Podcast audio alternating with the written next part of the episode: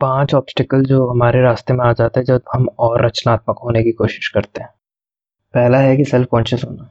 जब आप कोई भी टास्क कर रहे हो जो रचनात्मक है अपने आप में, जैसे कोई आर्ट बना रहे हो पेंटिंग बना रहे हो या म्यूज़िक बना रहे हो तो सेल्फ कॉन्शियस होना या शर्मीला होना या आत्म जागरूक होना आपके रास्ते में आ सकता है। कुछ नया बनाते समय, कुछ काम करते समय या कुछ क्रिएटिव वर्क करते समय आप कॉन्शियस नहीं हो सकते, आपको उस कार्य में खोना अपने आप। तभी आपकी रचनात्मकता उभर के बाहर आएगी। तभी आपका जो आर्ट है, जो कला है, वो और भी सुंदर दिखेगी।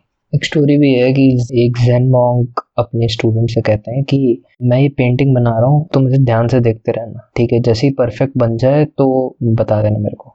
स्टार्टिंग में तो जो स्टूडेंट होता है घबराता है, यार, मेरे मास्टर ने आज तक कोई गलत चीज़ नहीं बनाई, कोई इम्परफेक्ट चीज़ नहीं बनाई। अगर मैं पहचान नहीं पाया तो क्या होगा? पनिशमेंट मिल जाएगी।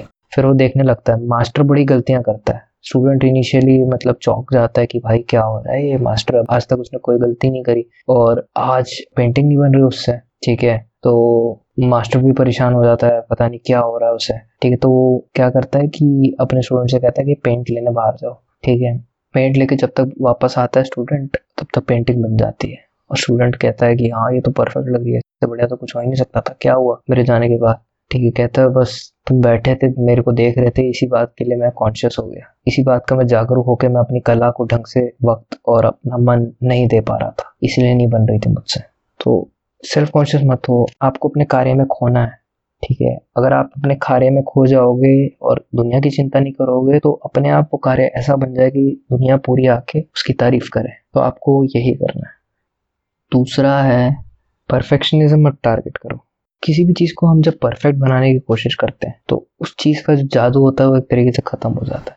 कभी कभी चीज़ों को परफेक्ट ना करना भी एक सुंदर चीज़ है, कला है, ठीक है? तो परफेक्ट करने की कोशिश मत करो। ऐसा भी हो सकता है कि कोई चीज़ कभी भी परफेक्ट और ये भी हो सकता है कि जो चीज़ आपको परफेक्ट लग रही है, किसी और को ना लगे। जो आपको नहीं लग रही है, वो किसी और को लगे। बस अपने मन की सुनो, आपको जो सही लगता है मतलब आपके हिसाब से जो कला या क्रिया या काम पूरा हो गया है उसको उतने में ही छोड़ दीजिए।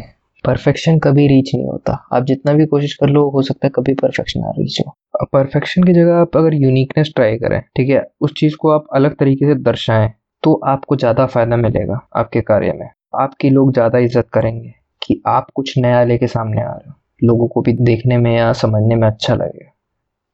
तीसरा है इंटेलेक्ट अक्सर जब हम कोई कार्य करते हैं तो हम उसमें लॉजिक लाने लग जाते हैं, या हम उसको स्ट्रक्चर करने लग जाते हैं। कुछ रूल्स फॉलो करने हैं।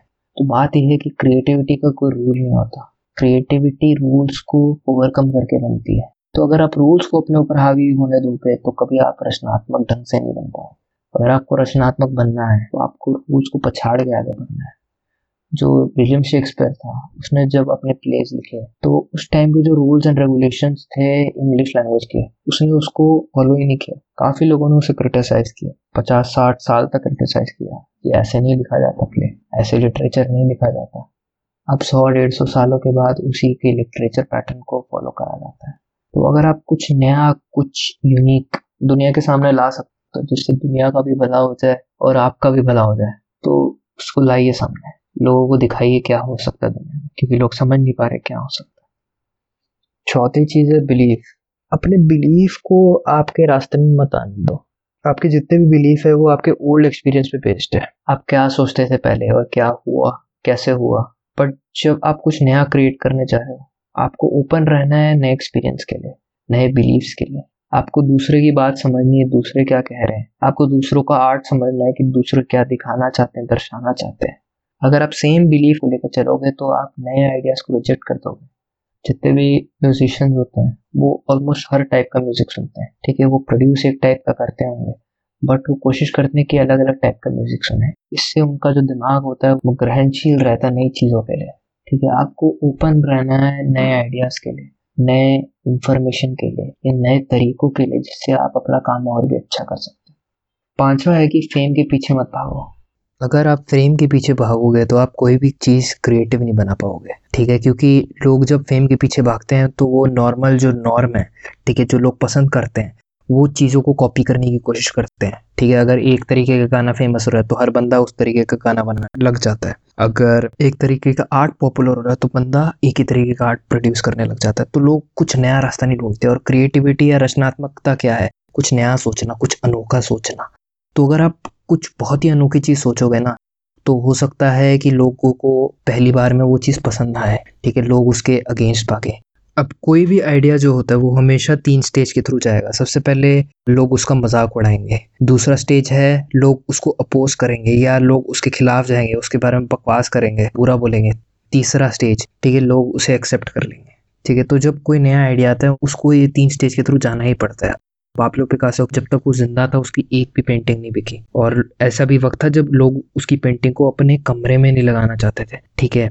और शेक्सपियर की प्लेस को काफ़ी ज़्यादा क्रिटिसिज्म फेस करना पड़ा और आज के टाइम पे हम उन्हीं को फॉलो करते हैं। इतनी सारी मूवीज़ बन गई हैं उसके ऊपर, ठीक है? तो अगर आपको सही में रचनात्मक होना है तो फेम के पीछे मत भागिए, क्योंकि फेम मिलने में हो सकता है आपकी पूरी उम्र निकल जाए। आप जब तक ज़िंदा हो सकता है, तब तक फेम ना मिल सके। तो इससे बढ़िया ये है कि आप फेम को चेज़ मत करो। आप अच्छी चीज़ बनाने की कोशिश करो। आप कुछ नया बनाने की कोशिश करो। आप कुछ दुनिया में ऐसा लाने की कोशिश करो जो है नहीं एग्जिस्ट नहीं करता।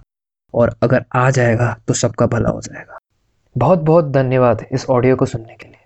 अगर आपको मेरा काम पसंद है तो प्लीज़ मुझे फॉलो कीजिए। मेरे चैनल को सब्सक्राइब कीजिए।